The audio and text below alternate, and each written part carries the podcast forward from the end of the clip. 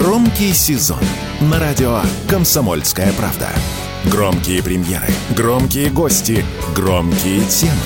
Весь мир услышит Россию. Весь мир услышит радио «Комсомольская правда».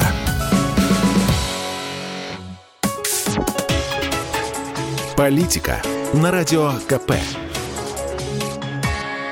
Владимир Варсобин для радио «Комсомольская правда». Снова две, казалось, несовместимые новости из разных миров, но как же, черт возьми, они совместимы. Постоянный представитель России при международных организациях в Вене Михаил Ульянов заявил, что западные санкции дают России реальный шанс преодолеть наследие 90-х годов.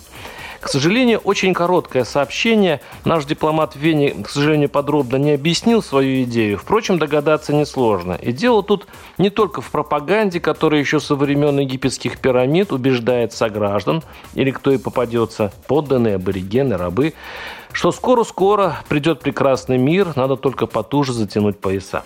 Нет, тут причины более глубокие. Еще в марте прошлого года я уловил народную надежду о переменах. Не о тех переменах, которыми грезили когда-то либералы, а теми глухими надеждами, которые давно бродят среди глубинного русского народа. Я писал тогда, в прошлогоднем марте, люди давно привыкли к мысли, что существующий миропорядок – зло, что все их проблемы от глобализма, мира капитала, зависимости от Запада, трансконтинентальных корпораций, масонских лож, мирового правительства и Рокфеллера. И наши люди, словно хиппи 60-х, надеются, что сегодня рухнет старый мир капитала, насилия, бездуховности и лжи, и на обломках напишут русское Z и построят, наконец, справедливое общество. Может, пока бедное, но свое. Думаю, об этой надежде говорил венский дипломат Ульянов.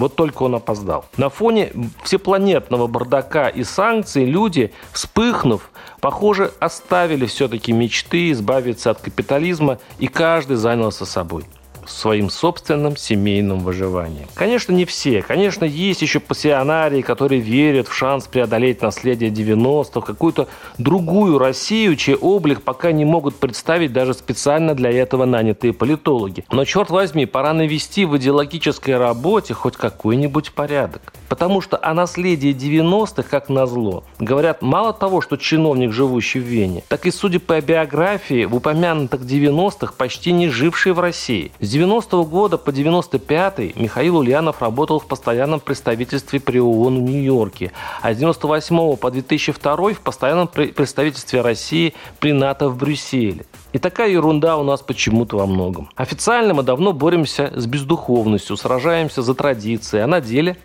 Свежий Росстат.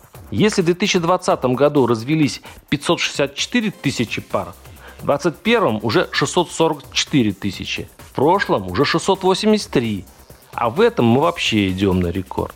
И вопрос, кто мы, что мы хотим, куда идем, какое наследие мы сбрасываем, в какое влезаем, остается. Неужели это карусель навеки? Варсобин, телеграм-канал, подписывайтесь. Политика на радио КП.